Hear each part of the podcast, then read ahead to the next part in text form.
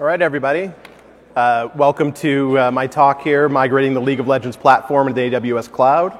I appreciate everyone coming and uh, spending their first session with me here at the gaming track.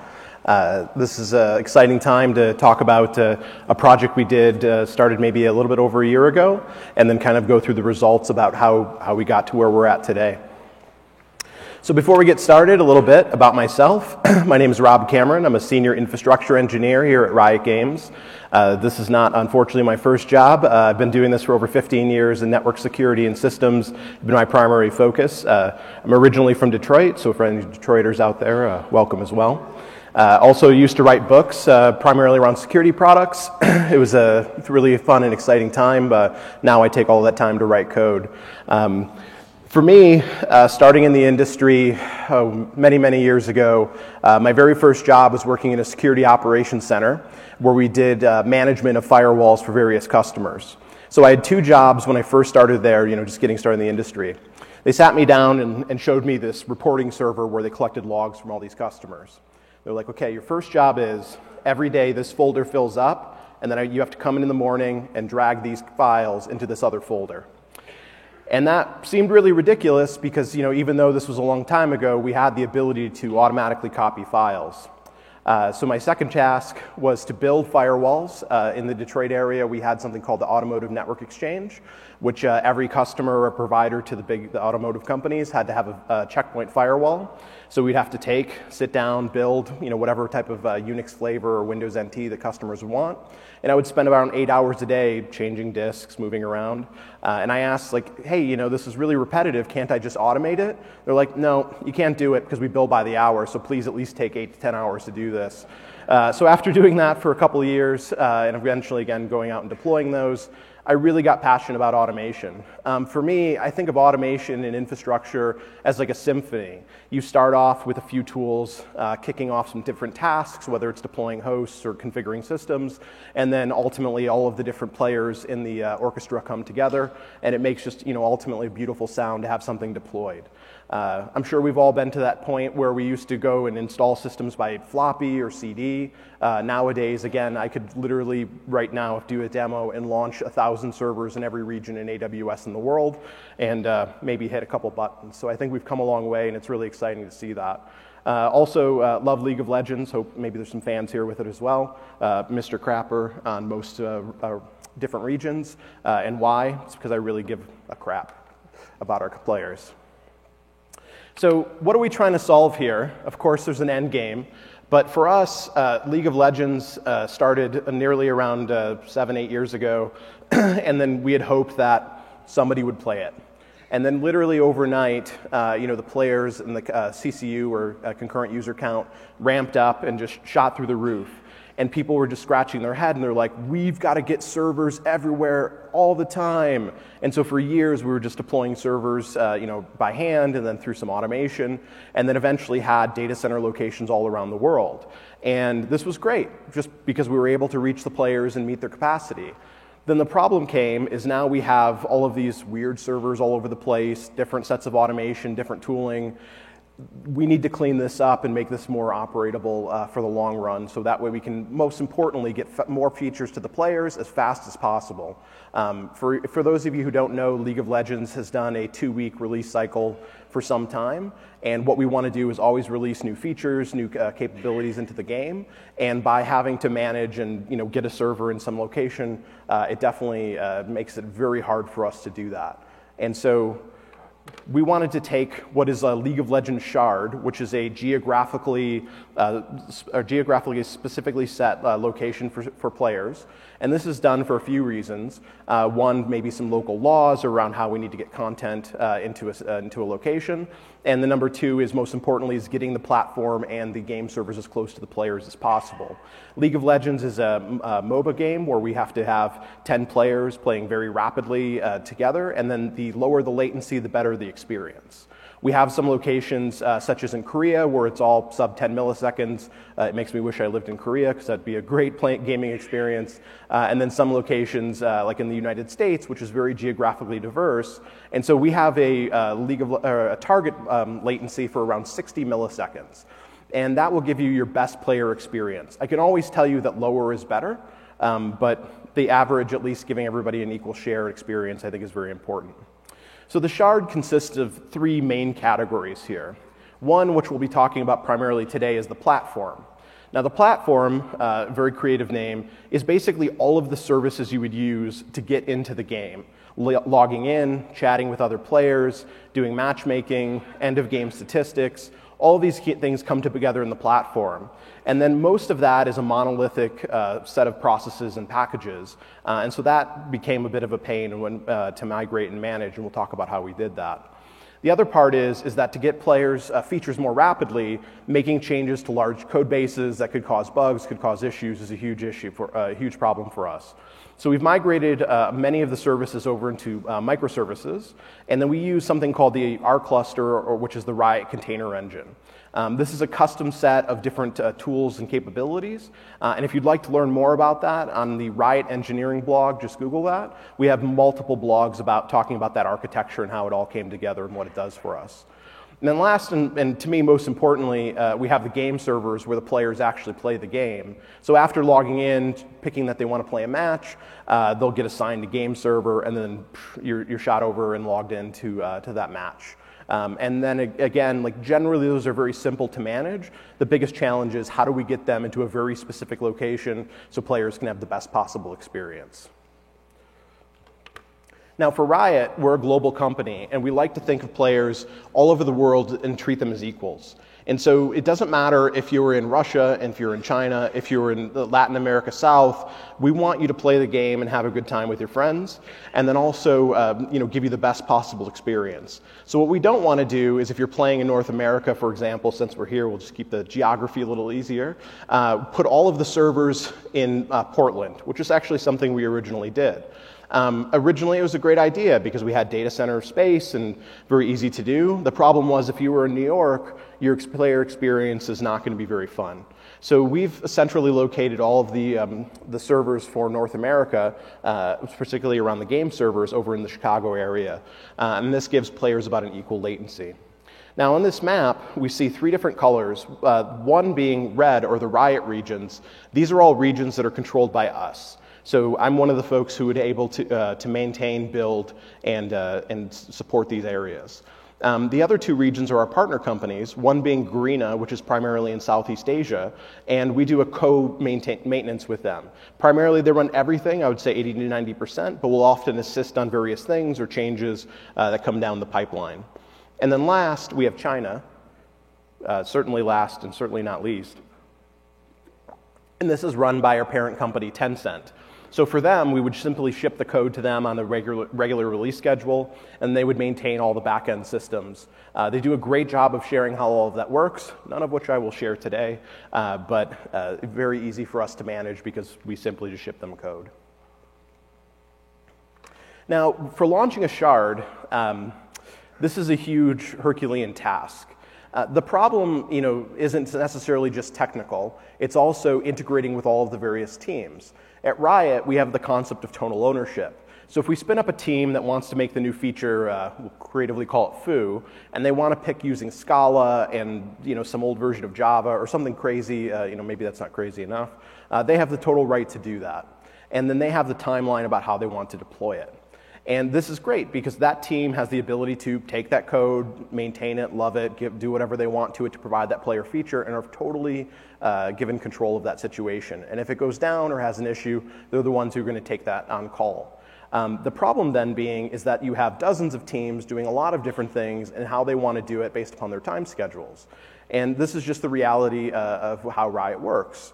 But I, again, love it because players, or we focused on players, we can do what we need to to get them working, but we need to get those all aligned. So initially here, as we're going to uh, build an environment, we had to manage the configuration for each, each uh, location. Primarily, all of the platform servers were managed through uh, Chef, uh, and being Riot, we had to customize it a little bit, which to get it uh, to the workflow we'd want. So we call that Merlin. So if you hear Chef or Merlin throughout the talk, consider them somewhat equal uh, in how they work. Um, so when we'd launch a shard, uh, somebody would go in and configure all of the various properties about how the shard would work, you know, certain values for the currency, whatnot. Uh, this could be thousands of different individual tasks. So someone would look at another, an old shard and then manually copy those over. Uh, this in, inside of my mind, you know, kind of hurts a bit because obviously humans uh, unfortunately make mistakes. Uh, things can happen where a shard's misconfigured, and then ultimately in the end, the player is the one who suffers from it. Uh, so this was something of a focus that we wanted to be able to fix throughout this process. The next part was uh, how do we manage, when we're managing that configuration, uh, you know, how can we get people to actually utilize it where it's very simple for them to contribute back to it? So instead of calling me or calling someone else and say, hey, can you update this value? How do we get them to do that and keep it very simple for that process? The other part, and I use this uh, antiquated picture of a, a, system here, is we'd have to take servers, uh, you know, pick out a build, get them shipped to a location, rack stacked, cabled, all of those various things. I mean, this is not something particularly new. However, when you're doing it against that geographic map, uh, you might have uh, boxes stuck in customs. You might have a language barrier of how to uh, rack and stack and cable it. and that would just be a lot of effort for us to have to do. So it was very tough. And, and how would we be able to utilize uh, a different service? And of course, we're going to talk about how we use, uh, utilize AWS to, to get into various regions without the rack stack uh, attack strategy here. And then lastly, um, because people are people, we needed a way to herd the cats and wrangle those humans together to get a, a more uh, streamlined process. Originally, a shard launch could take up to nine months to do, which is, is pretty intense. So you have to coordinate across all of these various teams making features, getting them to come in and do validation, getting them to ensure that what they want is set up and works, the correct operating system, packages, whatever. Um, that to me was a huge part of the, the, the, process here in getting that shard up and, up and running. Um, so outside of just solving code, launching instances or hosts, we need to manage people and come up with a process for that. Uh, fortunately, we had another member on our team, Richard, who was able to do and manage that process because uh, for people, uh, that may not have been the best thing for me to automate. Um, when we initially started launching, uh, we sat down and had some whiteboard discussions, and we're like, how hard can this be? We'll have a VPC, we'll like connect it to our, our WAN, like have some apps and have some databases. No, no big deal. Uh, and this was a good thing to go through initially because more importantly than anything else is you know, our, uh, Riot's a large organization. Uh, we want to be able to get everyone on the same page and be very clear what we're doing and what our intentions are. Uh, and so going through various cycles of how to do things, uh, I think is really important. It lets different people who have voices around what they want to see get involved, and it gives us time to ensure that the final design is going to be important. And for me, a great, really good takeaway is, you know, if you're working in AWS, it's extremely simple to build just about any possible topology you can imagine take some time and like invest in testing and looking at what's best for your environment. Um, the worst thing you want to do is like, yeah, this looks good, you know, first diagram, let's launch it. Because in the long run, you're going to have to pay the price or the pain for that tech debt if it's not the actual right solution. So after uh, do, going through this uh, type of process around, hey, what are we doing and what does a subnet look like, uh, we got very creative and split up, split up into front end and back end services, and then of course a database subnet here. Uh, it, it, sounded really good at the time, um, but ultimately this was not the direction we chose to go.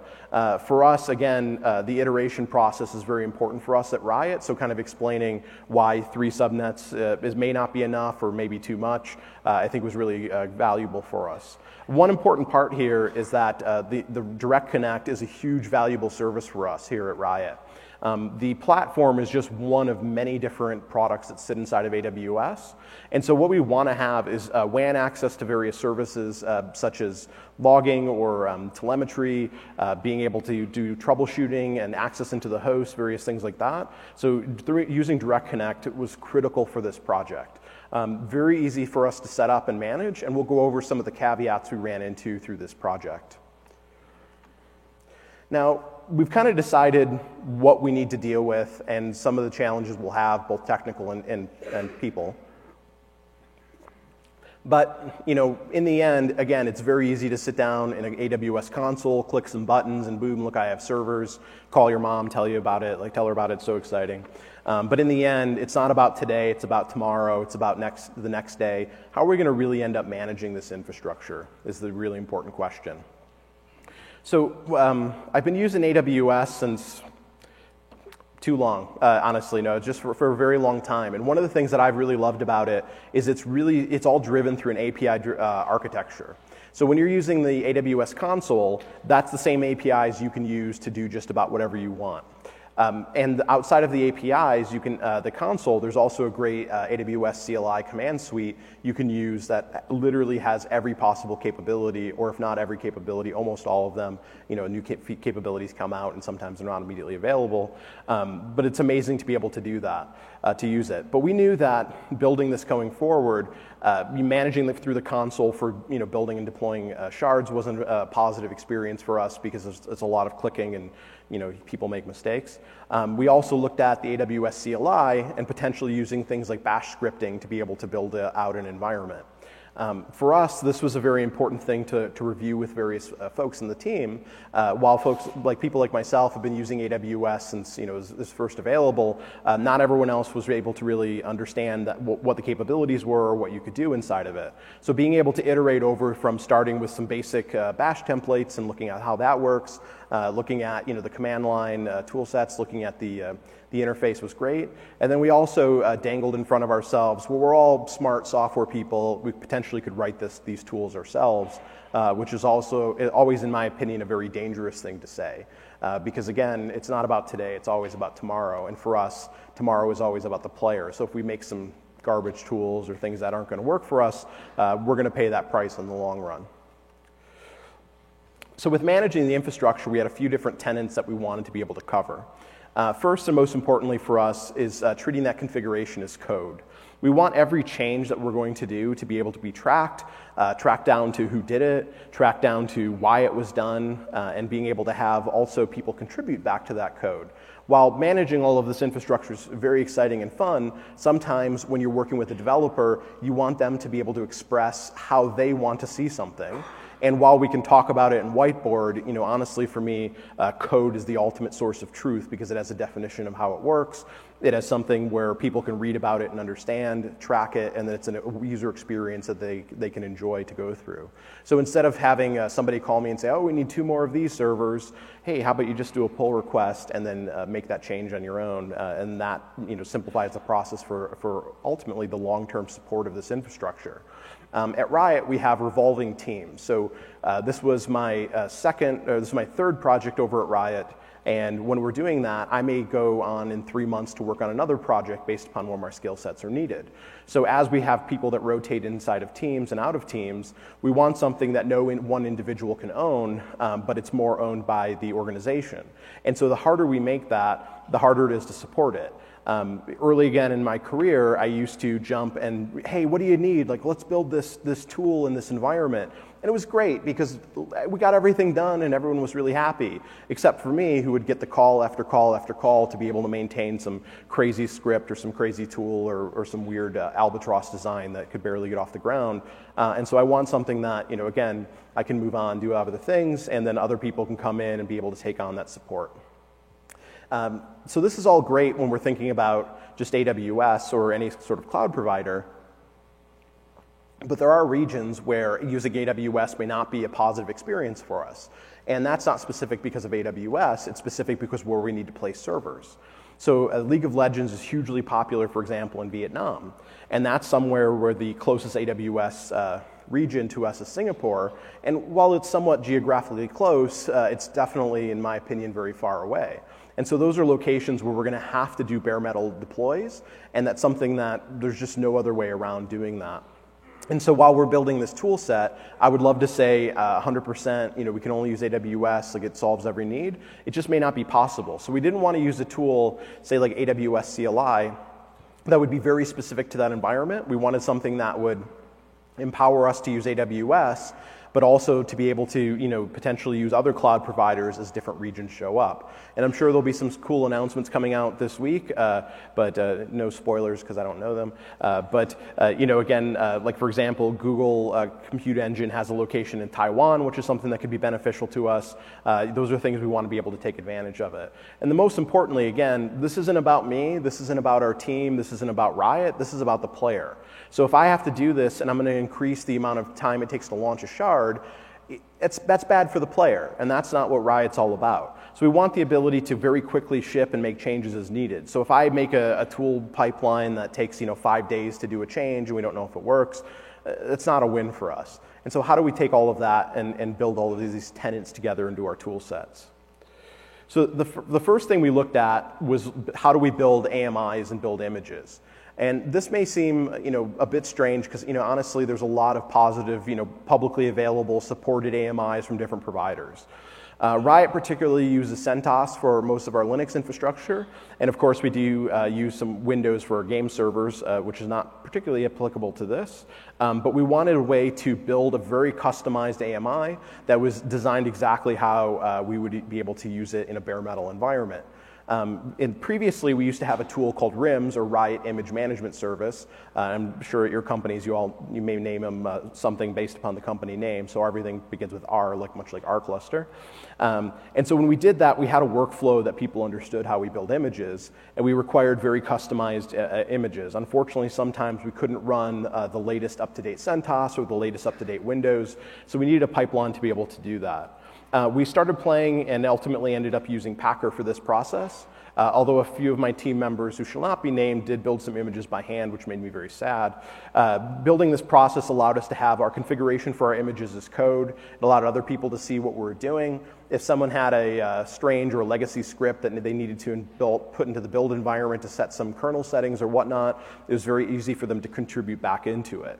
Um, ultimately, this started with building the AWS AMIs for uh, this project, but we use it also for building some uh, VMware environments, VirtualBox for testing, and then for our new imaging system, we use Canonical's MAAS, and so also to have a pipeline to build images for that.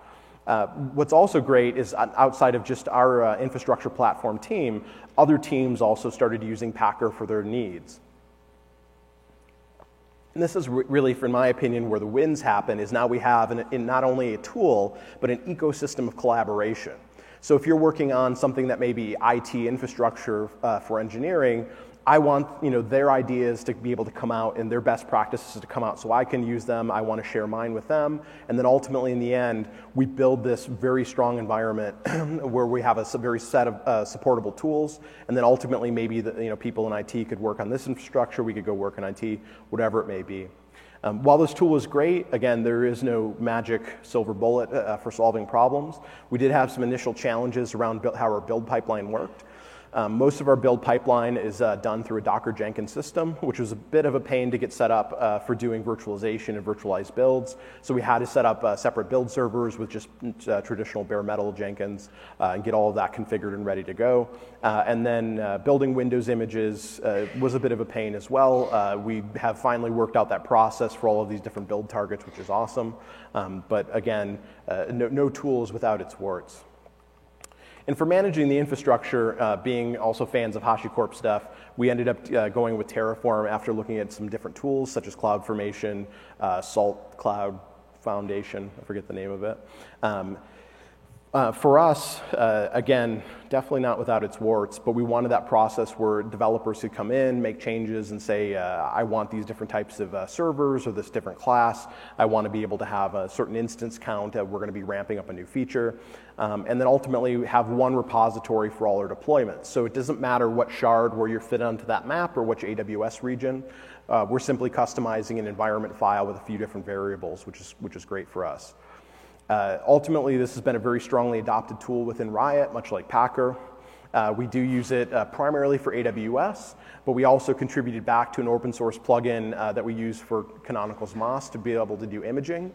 Uh, the benefit there is if you're familiar with doing it in AWS, which a lot of folks were, picking up and using MAAS was very easy for it, and also built our own pipeline around that as well. The warts, which I talked a bit about, uh, and we'll talk a little bit more about the state in a few coming slides, is managing the state. For Terraform uh, has a defined configuration, its saved state of what it thinks it should be, and then the ultimate state or truth, which is uh, what AWS says. Getting all those things to agree, uh, you know, during its life cycle of Terraform wasn't always positive. I think we started in version uh, 0.4 or 0.4, and then now we're on 0.8 or 9 uh, it wasn't as good in, in, the, in, the, earlier days and some of the problems we had. Uh, one of my favorites were is uh, developers like, oh, we're going to make some changes, no big deal. We ran our build job, and then unfortunately, our entire environment was destroyed. Um, and it was a sad time. Uh, good news was it wasn't production. I was happy it happened before production because I, I, don't want to hurt players that way. Um, but uh, let's just say it was a very busy day. And in the long run, when you design out an architecture, um, I've never written a piece of code where the next day I didn't think I could do something better. Uh, the same thing with Terraform. You might come up with some different design challenges, some different things you want to do. Uh, maintaining that in the long run could definitely be an issue. Uh, so upfront, experiment, test different things out, uh, feel what's best for you. Uh, you probably won't always get it right because things, you know, requirements change, but think about that very heavily before you get started with the environment of using Terraform. So for the workflow of infrastructure, it, it all starts with code. This is where we define uh, what the environment looks like in Terraform. This includes uh, services from the base VPC, Direct Connect, VPN gateways for Direct Connects, uh, instances, ELBs, the whole, the whole ball of yarn. Uh, and so when we're building that out, we want to have that as our base uh, component. Uh, most people at Riot are on the engineering side have some level of coding, and so they're familiar with the workflow of using Git and you know submitting pull requests and the whole thing. Um, so with that, uh, we had a base infrastructure we defined in code, and then we would do a, a Git pull review process. And so this was just for, uh, hey human, uh, are you making a mistake? Is there a potential issue here? Uh, we go through and then validate it uh, by doing an automated tool uh, testing set, and then ultimately apply it. Uh, this was done uh, after the deletion of that uh, shard one day, uh, so it was very helpful to uh, come back and, and, revisit this. but I think, again, it's important to have all of those steps covered for your process here. And as I mentioned in the Terraform state, uh, there's code, the known state, and the true state. Um, these are things that you need to manage as you're going through the process. So if somebody comes in and manages and changes a server in the true state or in AWS, ultimately when Terraform applies, it's going to like, this instance type's wrong. I'm just going to delete it and go through that. So this was something uh, I would say 04, 0.4, 0.6 was very painful, but ultimately in the end, uh, you know, we did, uh, you know, the new versions have definitely helped working this out. But when you're doing this, this is something you just, I want you to be very aware of, like what your code is, what the known state is, and what the true state is. The known state is stored in a, a JSON file, uh, very easy to update and review if you have any questions around it. We store ours in S3 for the uh, um, to, ensure that it's there and we don't lose the state, as well as being able to have a back, back-end encryption, encrypted environment, which has been great for us. And then anybody can use the tools all over the world.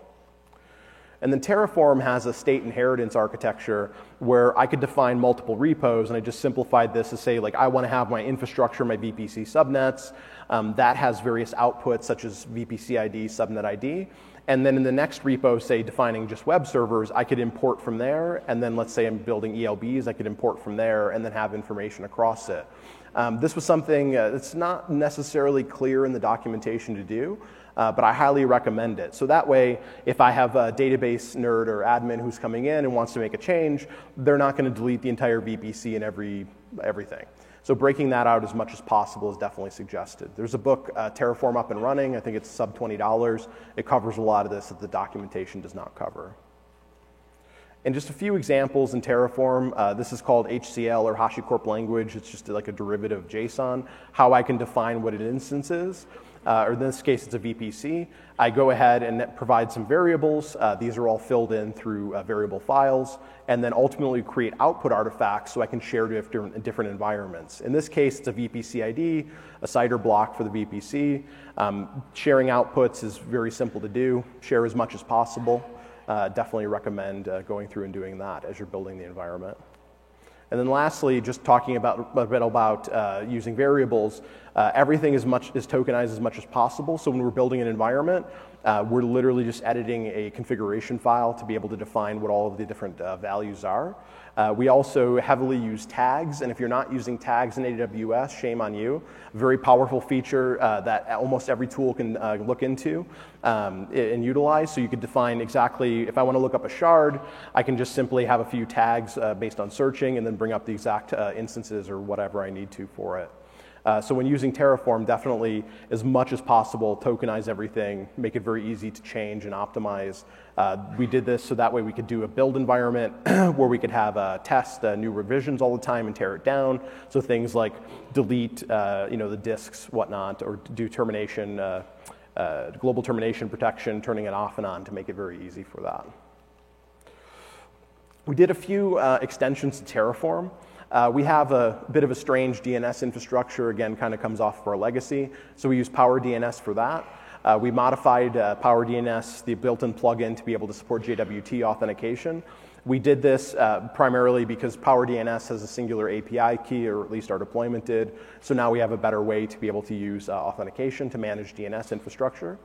Uh, the same thing with F5s. Um, some environments we have F5s as edge load balancers, and then this would allow us to build up instances, create the VIPs for them, uh, auto-populate the servers, everything uh, like that. Uh, so it's a very st- st- uh, streamlined process, uh, similar to an ELB. And then lastly, we ended up contributing back to a MAAS provider for building images and building environments like that. Um, very simple to do, very, ha- very easy to extend Terraform. Um, we ultimately ended up uh, canning PowerDNS in F5 uh, due to a bug in Terraform where it would reorder a list and then always delete and recreate the servers, which would create player pain and downtime. And we don't want that, so we ended up canning that and built separate tools to manage those different processes. Uh, and mentioning tools, uh, for me, I am unfortunately the guy who always is like, I can write that, which is really fun until you have to maintain it six or nine months later and you're really bored with it. So whenever you're trying to choose which tools to build, uh, we could have definitely built our own Terraform and or Packer type of tools. I would rather contribute back to tools that exist and make a stronger ecosystem. Uh, it's very easy to do the, that today in today's world with things like GitHub or Bitbucket. Um, so definitely always suggest that. When all else fails and you cannot find a tool that meets your needs, or more importantly, meets the needs of how your organization works, which I think is the secret of automation, um, th- then that's when you want to look into it and then look at committing into specific tools. For a lot of our tooling uh, at Riot, uh, we use Golang, and even for some backend microservices. Uh, Golang does not officially endorse Riot, uh, just with the image there, but uh, we definitely endorse them and, and, love using the tool sets for it. Um, things we use it for uh, simple command line tools. um, microservices, which are focused on being able to work with the players, and then using various sidecars, which are you know, processes that are used for monitoring. Uh, we have a generic sidecar which we've created, so it's very simple. If you have a REST API, you define a little bit of JSON, and automatically you can manage or monitor all of your uh, environments with that type of tool set. Super powerful for us. Ultimately, for this project, um, we made a few different tools to solve our issues here. One being managing the Chef data bags and/or Merlin data bags, as I mentioned. Um, but instead of doing that by hand, we define those in a JSON type of object and then a tool Ekko will go through, read it, and then set and configure everything in our, in our Merlin systems. Uh, if you're not familiar with League of Legends, Ekko is a character who has the ability to travel back in time. So if you're about to die, you can just zip back and not be dead, which is a good strategy in the game not to die. Uh, and so it's the boy who shattered time, and so we uh, used his name here. Uh, unfortunately, not, not a good choice because then if you're searching for Ekko, you see every Ekko bug and not these tools. Uh, but very, very cool at the time when we were doing it. Maybe, maybe working too hard that night. Um, the same thing for uh, the uh, F5 VIPs. We manage all of that through uh, Ekko Edge, which just, again, reads the AWS tags. We'll go ahead and configure the VIPs for you. Uh, very quick to do. It's not something we need to update all the time. And then lastly, a similar process for DNS, read the tags, configure the DNS, acquiesce, and make sure everything's configured correctly. All right, now to the meat or the interesting stuff here, the architecture that we ultimately went with for the platform. Here, what we have is a generic uh, design that kind of shows what we would build in a specific AWS region. Uh, a region may contain one or more platforms. Uh, that always depends on what the player's needs are for that location. And then for the platforms, we have a shared set of tools, which includes things like Chef servers, uh, DNS, and whatnot. We'll go a bit over there. And then also, when we're launching a platform, I do not want the I've launched it and the players are logging in and it melts down time. That is a sad time. We do not want that. Uh, players are very excited when these things happen. We never want to have an experience where they get in and then it doesn't work and then we're down for six hours pulling our hair out. I have definitely done that at other places. I am not a fan of that. So we also have an ability to uh, load test a shard uh, in a platform to make sure everything's going to work for us. And so we do that with some mock game servers and test clients, which we'll explain. All of this interconnects to the Riot WAN over direct connects, so different platforms can talk to them uh, each other as needed. And then we have the production game servers, which are located regionally wherever is best for the player. Our cluster, which is typically done in metal, uh, we're looking at moving that into AWS as well. And then uh, the internet, of course, which because you have to get to the game. Um, if you're not familiar, Riot also builds its own global WAN or global internet called Riot Direct, also on the Riot Engineering blog. Many discussions around it. Uh, and we, that is used to give lowest latency and access for players. And all of this comes together to make uh, the architecture for which we're built. Uh, the shared services, uh, I was very, very creative this day, uh, uh, not unfortunately as creative as I, when I named the thing Ekko. Uh, we called this the Tools VPC. Uh, you feel free to use that, no copyright. and then this is just a shared set of services that the shard is able to utilize. DNS, because we use our custom DNS infrastructure, NTP, because time sync is super critical for messaging and validating everything is connected together. our Chef slash Merlin devices, we split these across multiple uh, VPC subnets to provide resiliency, and then also provide a simple uh, proxy solution for uh, services to get in and out to the internet where applicable. The platform, uh, this is where we break apart all of our platform services. We brought like services together into subnets, uh, and then this made it simpler for manage, management and for people to identify how things looked. Uh, we could have done it and sort of cut this any, any which way, um, but ultimately managing security groups between different subnets was a lot easier. Uh, managing this uh, logically for how we used to manage it uh, makes a lot of sense for us. Um, there was additional breakout here and some secrets in how we do things. Uh, we can't lift the, uh, the veil too much just to, because we want to provide uh, players the best stability and no security, security vulnerabilities. A great security talk later from Riot as well. Um, so that's something that you'd want to do. Um, when this was pen tested, this became the most secure Riot platform ever. And that's something I was really proud of and happy to do. Done through AWS security groups, uh, done through the additional auditing that can be done through the configuration and code. Um, for me, I never want to have players' information leaked or passwords or any of that, those shenanigans that people uh, apparently love to do. Um, so after the pen test, Riot's most secure platforms, very happy and proud with uh, how we achieved that. This also connects back to the tools VPC, so we can get all of those various services. We could have built this into the platform, but we wanted uh, just how we built the system to be able to take tools and break that out into a different uh, methodology of how we're building it. So we build tools VPC, we build our AMIs, build all our configurations. Um, that becomes our anchor, and then platforms can come and go as needed because platforms may need to uh, move based upon AWS region availability. So unfortunately, um, we, we didn't decide very well on using our CIDR blocks and how we defined everything. Uh, so originally we decided on a slash 22 and then carved that up. Uh, and then we had some issues where we lost EBS volumes. And then the concern was, well, we, our databases are going to go down, players are going to be sad. Uh, so we ended up employing a, a different HA uh, database solution, and that requires multiple ELBs. Uh, each ELB took eight IPs, and then after one database, I think we ate up our entire IP space. So again, when you're designing this, try to design for the future because otherwise you're going to have to go back and retrofit uh, additional VPCs or additional environments uh, where possible. Uh, we could have used services like Aurora or other AWS uh, services like RDS. Again, unfortunately, because we're deploying to uh, both AWS and bare metal regions, we wanted to provide a agnostic solution to solve that.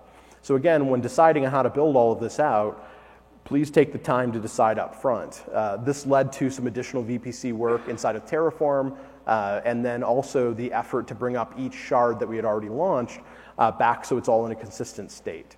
Uh, we didn't expect uh, at first for having these EBS issues. Uh, we only had a few in the beginning and have not had any since, but of course it's on the production databases. Of course it's the most painful point. Uh, you know, these things happen. I don't, I don't particularly know how, but it always seems to do that. Now, when bringing up that environment, I want to be damn sure it's going to work. So through Terraform, we procedurally generate a load testing harness to be able to test anywhere from 10,000 to a million plus uh, concurrent user base. This uses a, a Java uh, library that we have to be able to go through as if a player were logging in, uh, you know, get match information, go to the store, all the player type of actions, and then go into a game. Now, uh, the, that uh, process does not actually play a game nor win, it just simulates that it's in a game, but we want to test that ramp up. So if we open a shard, say, after maintenance, and then we go from zero players you know, to 10 to 100 to 200,000, we want to ensure that process is very smooth and there's no surprises. Uh, because the worst thing is, again, uh, we've all played games that have launched and have had issues. These things happen, and knock on wood, they don't happen to us, but I'm sure, sure will happen again sometime. Uh, we want to validate it as much as possible by going through the load testing. In, uh, we launch uh, the subnet A through Y, so 25 subnets. Uh, we do this because as we're doing the te- uh, connection testing, we were generating so many different TCP connections that it became uh, very stressful on the AWS uh, NAT gateways. And so then this led to tests failing and then you know losing time on compute and costing additional uh, money. So we just spread it as wide as possible to build. Um, for building and launching this with Terraform, I think it took uh, it takes maybe five to ten minutes at the most, or really whatever time it takes for me to go to get a coffee and come back, uh, and it's done by the time I come back. And then boom, the load test harness is up and running. I'm able to tweak how many subnets and how many hosts per subnet uh, very simply, and then uh, by modifying a configuration file. So then, once handing it off to other platform engineers, I'm like, hey, change this from a five to a six or a two to a three. Go ahead and run this Jenkins job. It'll build out the environment kick off the tests. And then if they want to stop and start the tests, because again, issue, issues can happen, um, we don't have to rebuild this every time. We just have a simple script, stop, start, load environment, which simply stops the instances or starts them accordingly, and then it'll come back up and, and pull its configuration. Uh, so that was amazing for us to do. Uh, this also connects back into the tools VPC, but does not connect into the platform. It has another process to get through that, which we'll show here in a moment. And then uh, gaming isn't gaming without a game server. And so we wanted to be able to mock that up and build that in an environment. The reality is, a lot of the environments we had had produ- exi- existing bare metal production game servers, which players were already playing on. And so we don't want to eliminate their opportunity to play or eliminate the opportunity to scale on a weekend where we launch a new feature. Um, so we spin up our own game servers. Uh, these are all done with Windows. We built this Windows image using Packer and then simply spin it up. It does not run actually the game code, and you know, the bots don't play it or anything, although that would sound very fun to do. Um, it just simulates a player goes into a game, or 10 players go into a game. They run for a period of time between uh, 20 to 40 minutes, uh, and then the game server, uh, you know, uh, the game ends, bots win and lose, or the uh, processes win and lose, and then ultimately the end of game stats are sent uh, back to the platform. Uh, what's nice about this is as we were testing it, uh, we could scale and do different dimensions that we couldn't do before. Because before we had to buy the game servers, rack, stack. We're going to only pick so many due to you know costing or how many uh, racks we can get into space. We're able to do new dimensions and new testing on this. And so through doing that, it was ultimately able allowed uh, allowed us to uh, optimize the platform, give us the best possible experience for the player, and uh, reducing the amount of game servers, reducing the amount of of instances in the platform, but right sizing it to have the right type of server. So instead of buying all of the same server, shipping it somewhere, and then maybe having a server overutilized or underutilized, we're able to right size everything in the environment. and this was a, a quick win that was very, you know, obvious maybe after the fact, but not expected, so that we, we can ensure everything would be working appropriately for the player. Uh, we do a lot of our load testing environments in a similar manner now, and so that allows us to test and determine what type of server we're going to utilize in the future uh, or how we're going to uh, do the testing. Uh, so this was a, a, fun win that, you know, unfortunately, but we didn't expect, but we're very grateful to have. Now, again, I mentioned uh, connecting to, with Direct Connect as being critical for us. Uh, I can't stress this enough. Um, because we have uh, data centers all over the world, uh, we want to be able to ensure that we have connectivity to them, some uh, legacy services, some shared services. For, so, for things like um, if you're doing a transfer between region A to region B, that's a, a, service that wouldn't be specific to one different shard. It's something that may be in a centralized data center or multiple data centers. So, connecting into the Riot Direct WAN was critical for this. We used uh, a minimum of two 10 gig links to more than that, we'll say, so like maybe four or six. We hope uh, there's a special announcement later for a 100 gig link. I don't know if that will happen. Um, but, anyways, we can still do link aggregation for it. Uh, this was a huge win for us because, again, we're able to plug in. Uh, the way this works, if you have not used this feature, is you have a physical link that exists in some sort of data center location. Uh, so you get a cross connect between a Riot, uh, or not a Riot, uh, maybe it would all work for Riot, between your router and the AWS router. And then that will provision that a different interface physically, the connection. And then for each VPC, you would go ahead and spin up your own VLAN interface and be able to connect that back to a VPN gateway. Uh, at the beginning, it seems a little bit strange, but um, once you go through the workflow, we found it quite easy to do. Uh, so maybe there's two to four to six 10 gig links, but that could be shared across 20, 30 different VPCs. Uh, and it was very flexible for us to do. And then uh, connecting uh, between the uh, AWS routers and then our routers, not only do we use BGP to do announcement, so if we choose to move our subnet, it's very easy to move, uh, but it also supports a protocol called BFD or bidirectional forward detection. Um, this is basically a little echo message that's sent between the routers back and forth at, at a sub-second uh, rate, so you can know if that uh, route connection fails instead of the protocol connection. So BGP uses TCP. It can take you know 30 or more seconds to figure out the connection's down. Players are sad, sad face. They're not being able to play the game and have a good time. BFD is able to very quickly uh, detect it. We did run into some issues where we were overloading the links, and then due to that, we lost BFD messages. Uh, we did enable, end up enabling some QoS or quality of service to uh, prevent that from happening. Um, but we had, you know, a peak flow, some new feature or something came out, players are going crazy, they're logging in, and then platform drops. And the, because we lost BGP uh, link, we lost the routes to that different environment. Um, so we'll have a few more comments on that uh, towards the end of, end of the deck. Um, so our load testing flow, we want to experience this as if we, these were players coming into this platform. We start with our load test harness, as we kind of described earlier in the slides. That goes out Amazon's AWS Internet Gateway to the Amazon Internet Backbone uh, and to wherever they connect into the internet. This ultimately goes over the public internet to Riot Direct to be able to test uh, doing DDoS mitigation and other uh, secret sauce we use there to ensure players uh, don't get disconnected from games. That goes through our load balancing edge, which then goes over the direct connect, which then goes through our VPC. So when we launch this, we know exactly how this will work. We can talk to Riot Direct, get their information, talk to the Riot load balancing team, get their information, and have no surprises when we launch this. And we can even test it to two, three, four times what we would expect from a, a you know, a day or a peak or even through a new feature launch. Uh, so we know exactly how every level of this will work. And then in the end, what's going to happen is when those uh, bad times or you know, intense play times occur, each one of these teams is familiar with what's going to happen to their equipment. There's not going to be a surprise. So if they see a peak of traffic, they've already seen it for, before during this load testing process, which is very critical for us. Uh, lastly, here around AWS, uh, n- I've never seen a tool, a service, a system that didn't have issues. Uh, you know, these things can happen, and I just want to provide some key challenges we ran into. Uh, ultimately, were resolved. Um, we mentioned the lost VPN gateways. This is primarily done through BFD messages being stuck or being lost. Um, that was a, a, particular issue for us. Uh, we also ran into an issue where the BGP connection went down between our routers and, that, and the uh, VPN gateways. Ultimately, what we had to do was detach the VPN gateway from the VPC and reattach it. Uh, and then it ended up restoring it, something on the back end and AWS's side. Um, it wasn't particularly a big deal uh, for us to do, but it was just more of the uh, hour or so to kind of figure out what happened uh, to that VPN gateway. Uh, ultimately, Amazon support was very helpful for this, and they got into the routers on their side and figured it all out. Um, but if you run into these types of issues, uh, detaching and reattaching definitely can help out. It takes maybe a minute to do, so there could be a service interruption, but if your service is already down, it doesn't hurt to try it. Uh, a couple typical AWS or really virtualization things. Uh, instances got stuck or lost. Um, this can happen for a variety of reasons.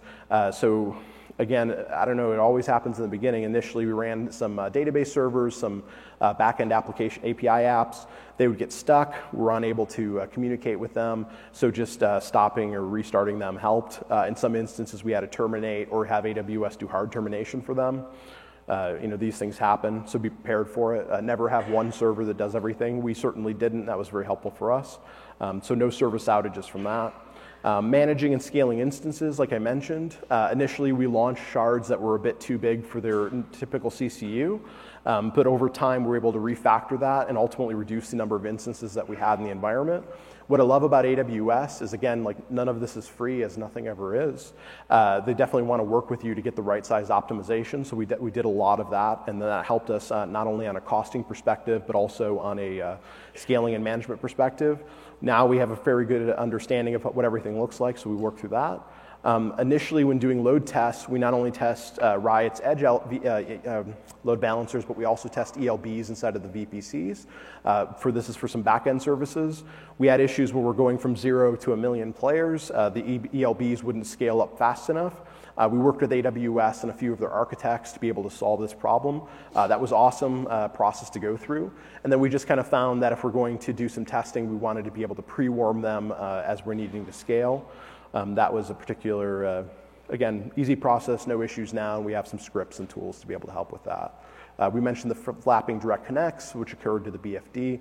Uh, very fun process. Um, uh, I've done a lot of work in networking, so I'm very uh, grateful to have that knowledge. Uh, but it's amazing too for to see AWS support all of these deep uh, networking capabilities.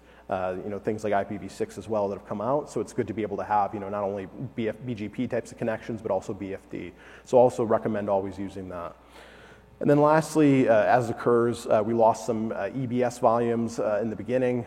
Unfortunately, again, those were on high-end production databases, and it was a very sad time. We had no service outages because of it. We ended up implementing an HADB solution uh, from ScaleArc to, to, be able to solve this problem, again, to be able to be cloud or platform agnostic. Um, ultimately, these things happen, and again, unfortunately, only happened really in the beginning. So, after all this, after nearly nine months of work, blood, sweat, and tears, what are the results here? So, from a Terraform perspective, uh, this is not current to today, but within the last month, uh, over 1,800 commits on that repository. Uh, this comes through, I believe, around 25 different contributors uh, to be able to uh, contribute back into it, and then uh, nearly uh, 400 pull requests that have been done through that. So as we work with each different team, they're able to request and make the changes that they want. for me, this was a big win. I just hate the manual process of email Rob or email Joe, and then we'll go through and do this thing forget that. Let's get rid of the let's get rid of humans and these things that they can make mistakes on. So this uh, the Terraform management and then ultimately the Packer management. The numbers are much less interesting, but uh, this was a huge success for us. Uh, so building that workflow uh, through manual uh, code changes, through Docker Jenkins validation and application, huge win. Uh, I cannot recommend that enough. Um, lastly, on the uh, instances size here on the left, we see uh, the servers uh, and what they're, how many servers we'd have physically, and we'll just break this down and say a small into a large shard. Um, so these are the amount of devices we'd have to ship, rack, stack, power, care, love for. Um, on the right, the number of instances, we're able to trim down a large shard uh, by almost 100 nodes, which is huge for us. And again, in locations where we have bare metal, we now have a better scaling mechanism to determine uh, how we can build that shard out and reducing the number of nodes for it. Uh, and then on the small side, the difference is not that much, uh, just because we have a lot of redundancy built in. Uh, and so, really, for us, uh, uh, we didn't. we were able to reduce that under 100, which as of yet, but hopefully in the future, if we look at some different scaling techniques or as we move to microservices. And then time the, the ultimate uh, you know, friend slash battle that you're going to have in life before, again, taking up to nine months to launch a shard. Once the machine the, or the team that's, that would do these types of migrations, we can now do these types of migrations and changes in a month or less which is a 9x difference. Uh, I did the math. Uh, and so this not only comes down to technology, which again, I think tech is, in my opinion, very easy. It's uh, validatable, you can ensure, you can do experiments, you know, tech has no feelings into it. It's just really being able to align all the teams to go through, do their validation. Um, really, the tech enabled that by being able to do pull requests, reviews, um, the, the, centralized configuration management through Ekko. Uh, all of that, uh, to me, was a huge win. Uh, very, very proud of that. Uh, so I would like to thank Richard, who, who had done a lot of work on that, and then some new folks who've come over to take over that task. Uh, for me, uh, I'd rather do all the tech stuff. It was just really Herculean task to get everybody together. So uh, we've come to the end of my talk today. We have a few minutes for questions. Uh, so if you would like to line up at the mics, or I'll uh, hang out a bit outside after. Um, for me, you know, a couple really good takeaways is uh, in automation. so this is something I've worked on for the last four or five years across different companies. Um, I don't care what tool it is. I don't care what it does. I don't care how cool and hip it is. there is never a silver bullet in how that works. For me, it's about finding a tool that aligns with your environment, that aligns with how people think in your organization and what can be consumed. So whether it's Ansible, Chef, Puppet, Terraform, Packer, whatever the thing that's about to come out tomorrow is, um, just find something that aligns with your environment. And then two, uh, as you're, whatever you're doing, take a lot of time up front to just test, uh, make some mistakes, because you want to make those mistakes before you go into production. Uh, and so have those arguments, have those uh, you know fist fights or hard discussions, uh, and then before you go into production, just make sure that uh, you're very confident in your design. The worst thing you do is uh, you can do, in my opinion, is make something like, "Hey, it looks good, thumbs up, let's ship it," and then what you just decided upon is going to cause you a year or more of tech debt and pain. And that's pain like I'm happy to take on as an engineer. That's pain I never want to give to my players. So ultimately, uh, thank you for spending your morning with me. Uh, this is my favorite project uh, at Riot. Totally love working on it. And uh, uh, happy to go with some questions here. Who wants to go first? I'll go first. Hey, thanks. A lot of great information in your talk. Um, question I had was, did you guys look at containerization at all of um, either Kubernetes or, or uh, you mentioned Docker earlier. I don't know if you guys are. Yep. Yeah. So, so we have uh, the Riot Container Engine or R cluster. Um, that was originally built with its own custom scheduler called Admiral. Uh, we are uh, moving that over into DCOS uh, in the long run. Um, ultimately, let's say it's two, three years from now when I come and give this talk, all of these services uh, will be in microservices. And that will make the process of man- maintaining and managing this a lot easier. All right. Great, thank you. No problem. About your use cases for Packer uh, versus Chef. Uh, sure. So in the Chef side, uh, we do have Chef, and I believe we're running currently Chef 12. Um, we have a layer on top of that, which we call Merlin, and how we build the, the packages and whatnot. Um, ultimately, I think just because some of the frustrations with that, uh, that kind of led to Chef having a bad taste in the organization. And uh, people were very big on Packer and, and HashiCorp, and so it just became, I think, like the new hot thing to be able to solve it. I think if we went with a pure Chef solution, it could have solved the problem a lot easier, but um, we had some projects to kick that off. But unfortunately, just due to the, the sour taste of Chef, it didn't work out for us. So you guys have kind of deprecated Chef. Uh, so Chef was still used. I think ultimately the deprecation of Chef will occur once everything is fully uh, microservice uh, built out. Thanks. Yep. Hello. Hey, Hello. thanks, Rob. Great talk. Thank you. What do you guys do for monitoring observability between all those services? Sure. So, so we have our own data pipeline that we built um, to be able to collect all of our metrics, and then we graph them, I believe, through Grafana. And then we have a service called Alertus. We had a time where everything ended with OUS. So Alertus will be able to monitor that and give us information and send that over to PagerDuty ultimately, and then let us know what's happening. Um, I think it's taken years for us to get the right metrics and to validate everything, but now for the platform, I can say like we, we know that thing inside and out and how it'll work. Um, and then the microservices world, it's way easier to even be able to solve that problem, but it uses the same pipeline that we have inside of Riot. Thanks. So, uh, um, assuming I read your high-level architecture diagram correctly, it looks like you're not running any of the actual game servers in AWS. Is that uh, just due to geography, or are there any other reasons for that? Uh, geography, and then some concern around virtualization and its timing capabilities. Um, ultimately, we did test them and run games and played, and it worked fine. We probably played maybe 50 games in that way. Uh, I don't believe there's any issue in why it wouldn't work. But for us, really having the geography as close to the player and then connecting into the Riot Direct backbone was the biggest win for us in that case. Great. Thanks a lot. Yep. Hey, uh, thanks, thanks for your time today. So, uh, you talked a little bit about how you decided to skip the managed database services like Aurora and RDS to deliver a more consistent experience. Mm-hmm. Uh, can you talk a little bit more about how you ended up architecting your uh, database solution if you rolled it yourself? If that's behind the veil of secrecy, then that's fine. Uh, it's a bit secret, but we'll say we use the tool uh, from ScaleArc, which provides uh, AMIs you spin up and then provides the load balancing services. Okay, cool. Thank you. No problem. Uh, happy to answer the two more questions, but just to let everybody know, in a minute and a half, we have to vacate the room so the next team can come in.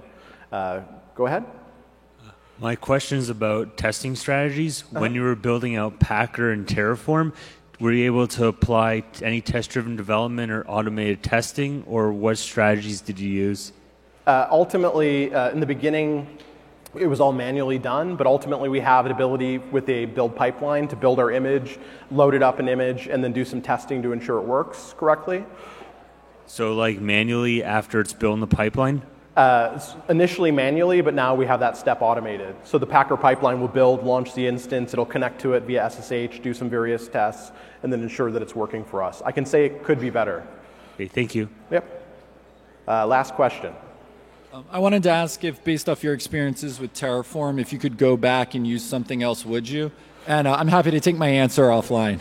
Uh, so I would say uh, I would love to explore different tool sets. Uh, Terraform did work very well for us, but now that we have experienced it, you know, greatly, the good and the bad, uh, there are some folks who are looking at potential alternatives for us in the long run. I would say making that change into these environments would be very tough to do, just given we have the workflows.